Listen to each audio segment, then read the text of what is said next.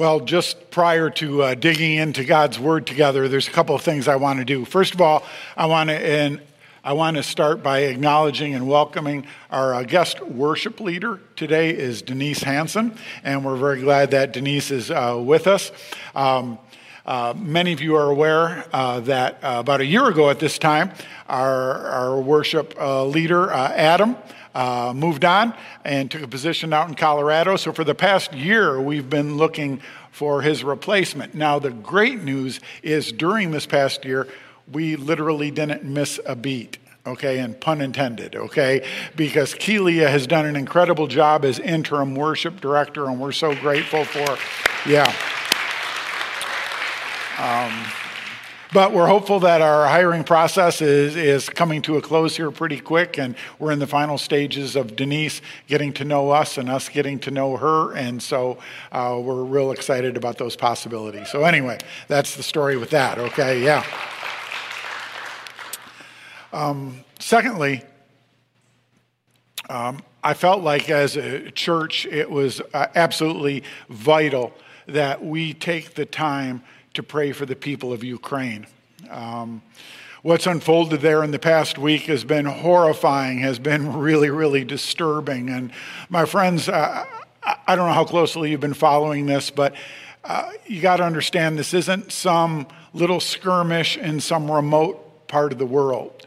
The ramifications of what's taking place there for our world and for our country are staggering. And uh, it's a big deal.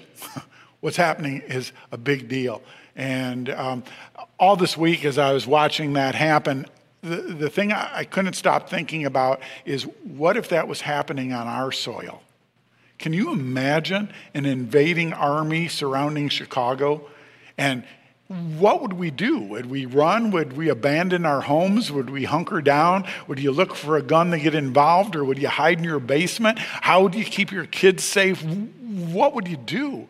I, I, I just can't imagine being in that situation, but uh, definitely um, something that requires us as believers to bring it before God. And I've seen a lot of stories, I'm sure you have too, of Ukrainian Christians who are meeting together in public places and praying together and asking for God's wisdom and God's protection and God's um, guidance. And so as brothers and sisters in Christ, we unite with our brothers and sisters in the Ukraine and and and lift them up in prayer. And so I wanted us to take time as a church to slow down, to stop, to pray over this and pray over the people of Ukraine. And so for our prayer, I'm going to use a written prayer. I love written prayers from time to time. And if you follow us on social media, uh, Facebook or Instagram, this was a prayer that uh, we posted Uh, to our account this past week, so it might sound familiar to you. But it's a prayer written by the Archbishop uh, Justin Welby. Uh, he's the Archbishop of Canterbury and Archbishop Stephen Cottrell of New York City. And I love this prayer because it's concise, it's extremely biblical. I, I think it nails it, how we should be praying. And so I'd invite you now, if you would please, uh, to bow your heads, to close your eyes, to join me in this prayer, praying for the people of Ukraine. So let's let's pray. God of peace and justice, we pray for the people of Ukraine today.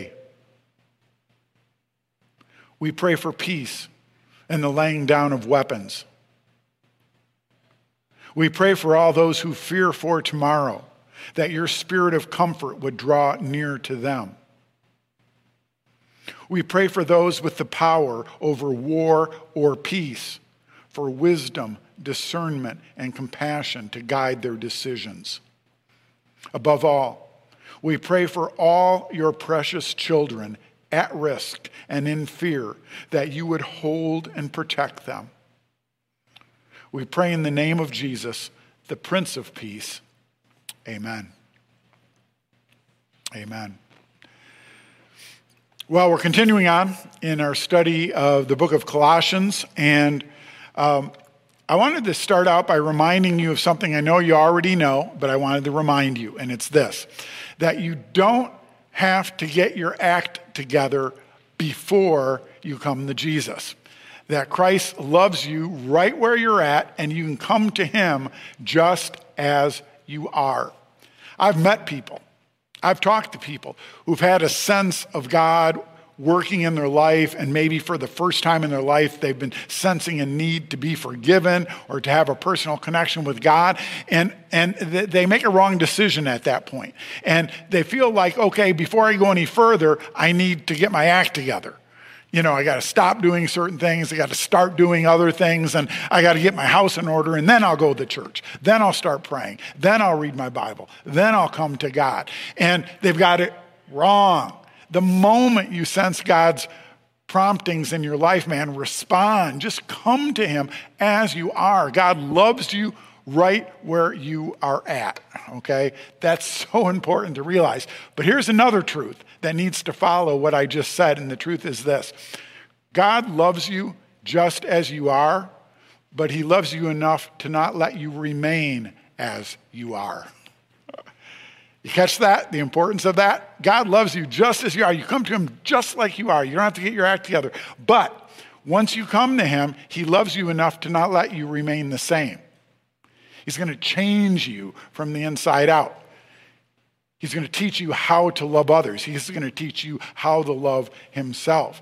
And that's so important for us. And so in chapter three of Colossians, we see that Paul's getting real practical. He spent the first two chapters um, just painting this picture of the supremacy of Jesus Christ, and that Jesus Christ is all that we need. And in light of that, now chapters three and four, this is how we are to live our lives. And last week, in the first eleven verses of chapter three, the gist of what we learned is that we have a new identity in Christ. And our new identity is we have died to sin and risen to new life in Christ.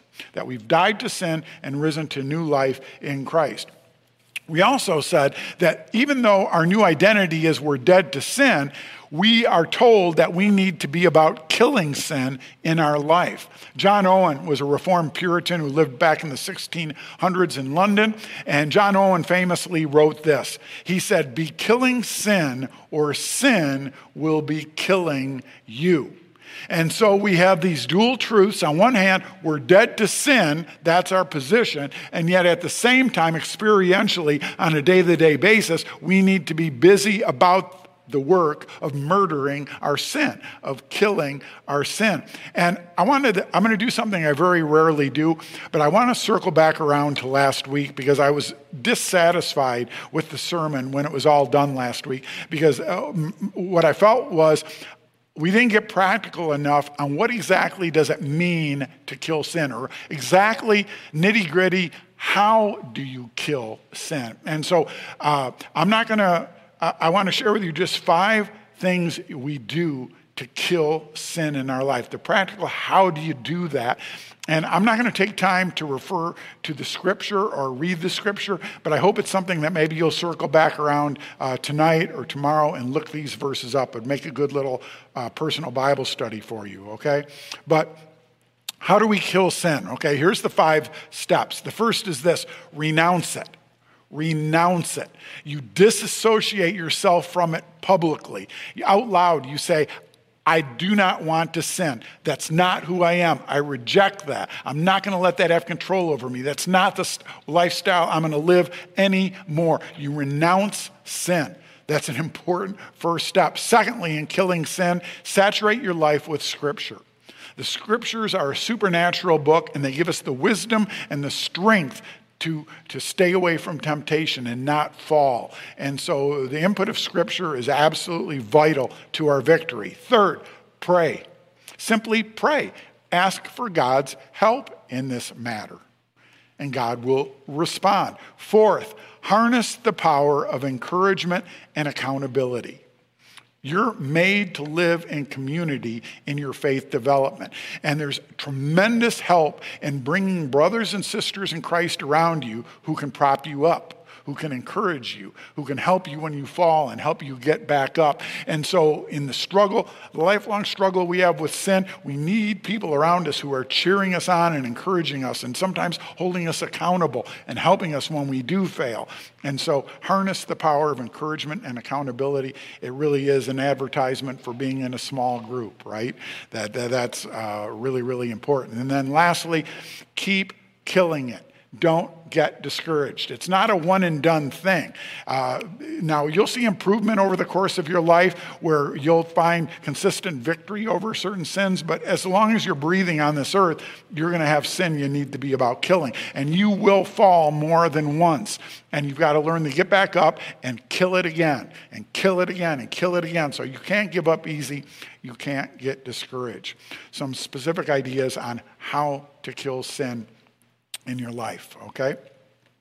Now, let's pick up in chapter three, and we're beginning at verse twelve. And you're going to see that Paul is continuing to cast division for the life we should lead as believers in Jesus Christ, and specifically life within community, life within a church. And I'll tell you this, as I, I saw this passage of scripture that we're going to look at right now, I think it describes A C C pretty well.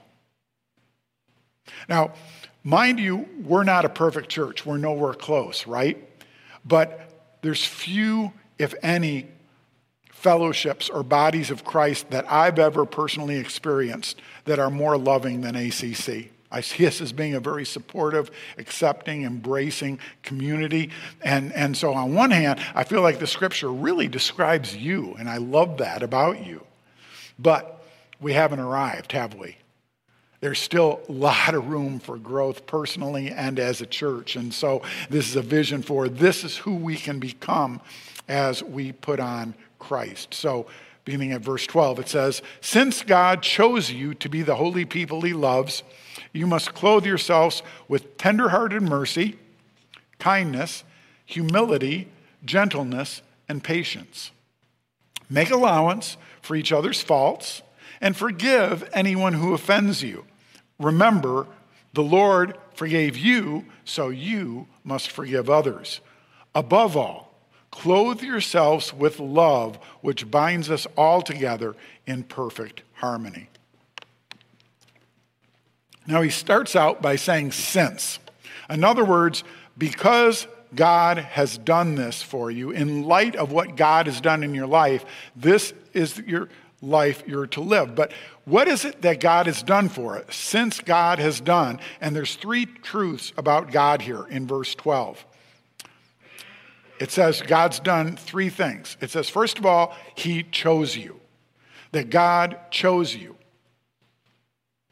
Ephesians chapter one actually says that God chose you before the foundations of the world. Think about that.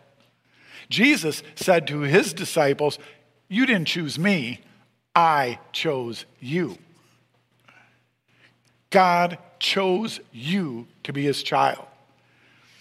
I'm curious, how many of you had the experience as a kid, like in gym class or on the playground, the experience of being picked last for a team?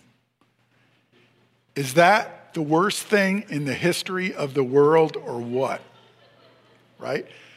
Folks, I want to tell you, God didn't pick you last.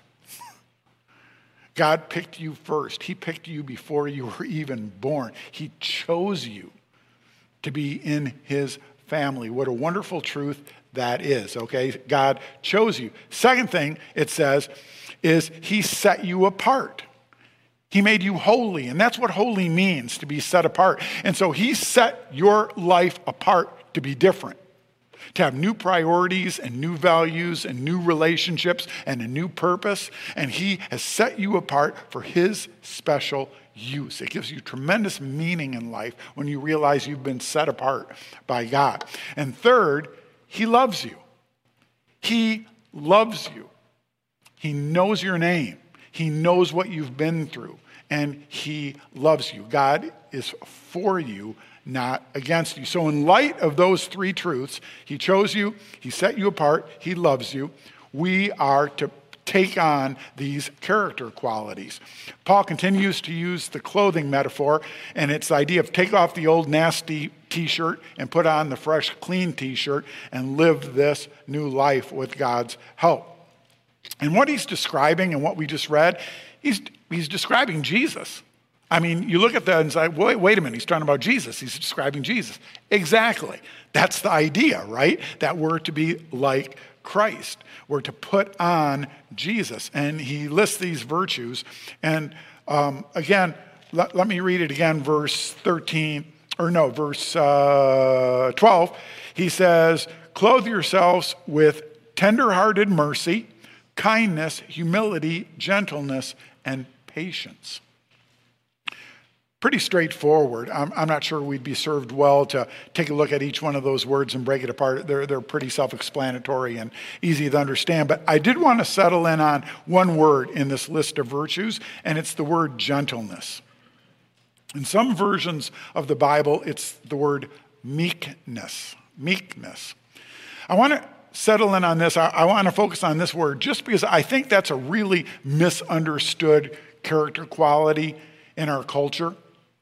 Because meekness in many people's minds equals weakness, and gentleness equals wimpiness. And that's not very appealing, right? Who wants to be wimpy? Who wants to be weak? But my friends, that's not the biblical understanding of the word gentleness. The word that's used here is a word that in the Bible is used to describe a fire or a wind or a medicine. So check it out. A fire, a wind, or a medicine. So check it out. A fire in its proper place is awesome. How many of you enjoy sitting around a fire? Isn't it the best? How many of you enjoy having a fire in a fireplace? That, that is so soothing and so warm, and it gives light, and it's just the best thing in the world, right? Now think about a breeze, a soothing breeze when you're hot and a cool breeze kicks up and it just feels so refreshing and so good, right? And think about medicine. When you're sick, when you're feeling achy and you take some medicine, and within an hour or two, you're significantly better, and the therapeutic healing effect of that medicine is fantastic. But with each of those three, consider this. What happens if that fire jumps out of the fireplace onto your carpeting and couch? All of a sudden, it's a whole new ball game, and things are going to be destroyed, and you could be burned, and in fact, you could be killed. Think about that soothing breeze when it goes from a soothing breeze to a hurricane or to a t- tornado, and it's ripping the roof off your house. Think about that medicine if it's taken wrongly, if, if you take too much of it or you take the wrong kind. That thing that was supposed to heal you will end up killing you. You see the difference? You see the difference there? A fire, a wind, a medicine. And so the idea of gentleness is strength under control. A fire under control is good. Out of control, it's bad, right? The same with a wind, the same with medicine. And so gentleness means strength under control. Now, apart from Jesus, you know what's the one name that comes to mind when I think of this concept of gentleness, strength under control? Mister Miyagi. How many of you know who I'm talking about? How many know who Mister Miyagi is, right? Mister Miyagi, Pat Morita, right, from um, Karate Kid. Little dude, humble, unassuming little dude who could punch your face off if he wanted to, right? He could kick your head off your shoulders before you would even flinch. Strength under control. And do, you never mistake Mister Miyagi with his stature or with his unassuming nature as being weak, would you? To me, it's the epitome of gentleness. And as Christians, we're not to be weak or wimpy. We're strong people, right? But it's strength that is harnessed, strength that's under control, and that's absolutely vital for us. He goes on in verse thirteen. A couple of real important things here. He says, make allowance for each other's faults. Yeah, that's pretty important because none of us are perfect. We all screw up from time to time. You don't have a perfect pastor. You're not perfect. The people sitting next to you aren't perfect. And we have to learn to make allowance for each other's faults. Now, I'll tell you my approach. My approach is I want you to cut me a ton of slack. Now, I might be a little stingy with you, but I want you to be really generous in cutting me slack, right? And we've got to learn that in community, we have to be generous about making allowance for each other's faults. And that when we do get offended, he goes on to say in verse thirteen, you've got to forgive like Christ forgave you. That is so countercultural right now. You know why? Because in our culture, what we're being taught now is if somebody offends you, you need to go off. It's been said that we live in the age of outrage, that there is no forgiveness, there are no second chances, there is no cutting people slack, that you just go off on them. And my friends, it couldn't be more unbiblical, that what the Bible teaches us is to make allowance for that fact that other people are going to screw up from time to time, and when they do, when they offend you, when they hurt you, the Christ-like response is to forgive. It's so important for us as a church. It's so important for us as a church. You know what I found to be true? That people who stay in one church for a long time, people who stay in one church for a long time are good at making allowance for other people's faults and forgiving. Because in any church, from time to time, you're going to end up being hurt. Someone's going to snub you. Someone's going to overlook you. Someone's going to say something mean. And if when that happens, you just move on, you're going to be a church hopper the rest of your life. You're going to go from church to church. You'll be lucky if you last at any one church more than a year or two. It's the same thing in marriage. The only way you can make a long-term relationship last like a marriage is you got to get really good at forgiving. That's just the nature of the beast. That's the way it works. And so these are challenges for us. But it's all summed up in verse fourteen. All we are to be can be summed up in one word, and it's the word love. That's what it's about. It's about loving with Christ-like love. That's the vision cast before us. As we put on the character of Christ, it's all about love. Lastly, I want you to see the three imperatives. There's three commands in this last section of Scripture. See if you can spot what the commands are as I read, okay, beginning at verse fifteen. It says, "And let the peace that comes from Christ rule in your hearts. For as members of one body, you are called to live in peace and always be thankful. Let the message about Christ in all its richness fill your lives. Teach and counsel each other with all the wisdom he gives. Sing psalms and hymns and spiritual songs to God with thankful hearts. And whatever you do or say, do it as a representative of the Lord Jesus, giving thanks through him to God the Father." Here's three vital commands for our church, okay? Three vital commands for A C C. The first is this: let the peace of Christ rule in your heart. That's the first thing you and I need to do, is let the peace of Christ rule in our heart. Interesting, that word rule that's used here is where we get our word umpire. Let the peace of Christ be the umpire in your heart. Umpire is the guy who makes the decisions, right? You're out, you're safe. We are to let our decision-making be made by what creates harmony and maintains peace within relationships. And so the decision-maker in your heart, the umpire of your heart, should be the peace of Christ. Second command is this. He says, let the message of Christ fill your lives. All that Jesus stood for, the way he interacted with others, all the things he taught should be the central focus of our lives, and it should fill our lives, not be on the periphery of our lives, not relegated to one hour a week on Sunday mornings, but we should be all about who Jesus is and what he taught. And so the importance of being in the Word, the importance of sitting under the teaching of God's Word, of teaching each other, of admonishing or counseling each other. In the days of Paul, of course, they didn't have the New Testament then, right, or the written scriptures. And the way they would pass on scriptural truths was by creating hymns, creating songs. And that's the way they would remember central truths. And that's a benefit for us, to be into Christian music throughout your week, especially stuff that's biblical lyrics, right, and biblical concepts. That's important because it reinforces scriptural truth for us, and it helps us fill our lives with the message of Christ. And third, I want you to see it's to represent Christ in all you say and do. See, it's not a matter of whether you're representing Christ if you're a Christian. You're representing him. It's whether you're doing a poor job or a good job of representing him. That's what it comes down to. Uh, when, when I was in college, um, in the summers, uh, for three or four years, I, I worked at Barrett Hardware Company. Now, it just so happened that my dad was president of the company. That's probably how I got the job now that I think of it, right? It helps, it helps to have connections from time to time. But I'll tell you what. So anyway, working there at the warehouse, I was low man on the totem pole, definitely, right? College help, temporary help, right? But, but I remember my dad always reminding me, Dave, you have to understand everybody in that warehouse knows you're my son.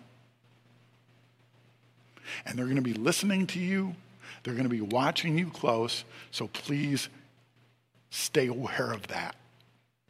And you know what? It made a difference in how I worked and how I engaged people, because I understood who my father was, and I understood that people were watching me.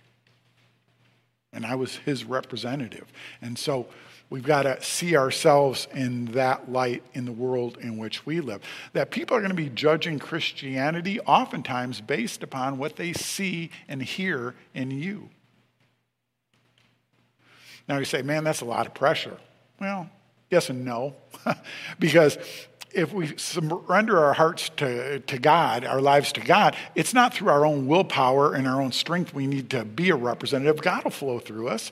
God will help us. And you don't have to be perfect. We're not talking about being a perfect representative, but God will help you with that, okay? So you're not left on your own.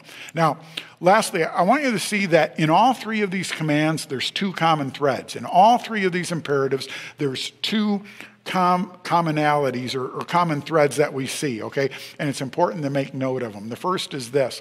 In all three commands, Christ's presence in our lives is what it's all about.